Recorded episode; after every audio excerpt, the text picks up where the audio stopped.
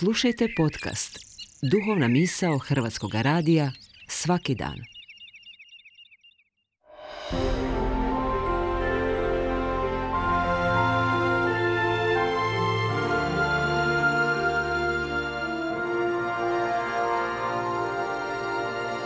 Duhovna misao.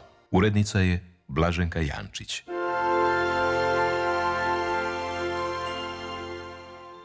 Poštovani slušatelji, govori vam Davor Trbušić. Ušli smo u korizmu. Vrijeme, kako to običavamo isticati, posta, molitve i milostinje. Vrijeme pokore, obraćenja, milosti i dijela milosrđa. Danas bih se zaustavio upravo na ovom posljednjem dijelima milosrđa, za koje bismo mogli reći da nisu ništa drugo nego naši čini ljubavi prema Isusu, tjelesni ili duhovni.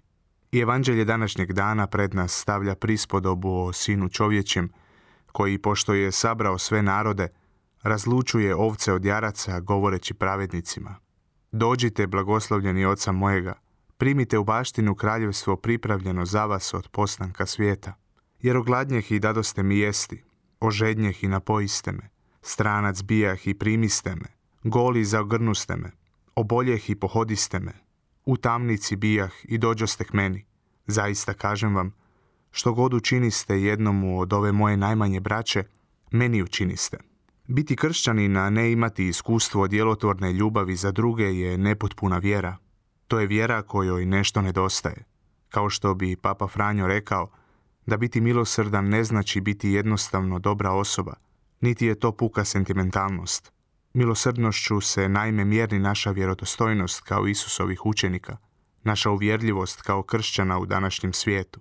Naša tjelesna i duhovna dijela milosrđa na koja smo pozvani tijekom cijele godine, a ne samo u ovom vremenu korizme, imaju samo jedan pokretač, a to je zahvalnost. Mi kršćani polazimo od sigurne činjenice da svi mi već imamo iskustvo da nas je gospodin nahranio, zaogrnuo i pohodio. Pitaj se stoga kada je tvoj odnos s gospodinom bio pitanje rasta, odnosno preživljavanja.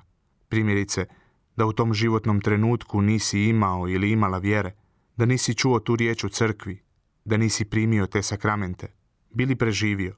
Drugo, što je to što tebe čini golim? Prvi čovjek je osjetio da je gol već u Edenskom vrtu, kada je izgubio Boga i svojim se grijehom udaljio od njega.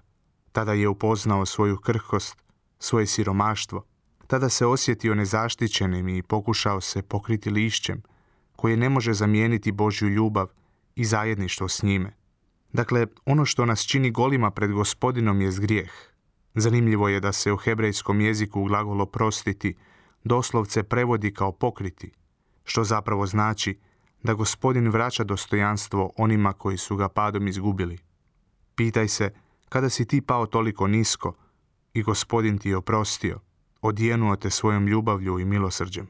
Kada si ti bio bolestan, a gospodin te pohodio, kada nisi bio privlačan, a Isus je bio poput brata, poput sestre koji je došao i približio se tvojim ranama i pobrinuo se za njih, zamotao ih, zaliječio ih.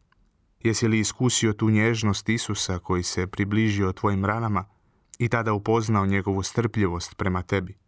I konačno, sjeti se svih onih trenutaka kada si bio utamničen, koliko smo puta izgubili slobodu, izgubili sposobnosti i vještine koje smo imali, bili utamničeni grijehom, a gospodin nam je darovao slobodu. Zastanimo na početku ove korizme i razmislimo o ovim pitanjima. Pokušajmo na njih odgovoriti i nedvojbeno ćemo doći do zajedničkog nazivnika. Imamo na čemu zahvaliti gospodinu.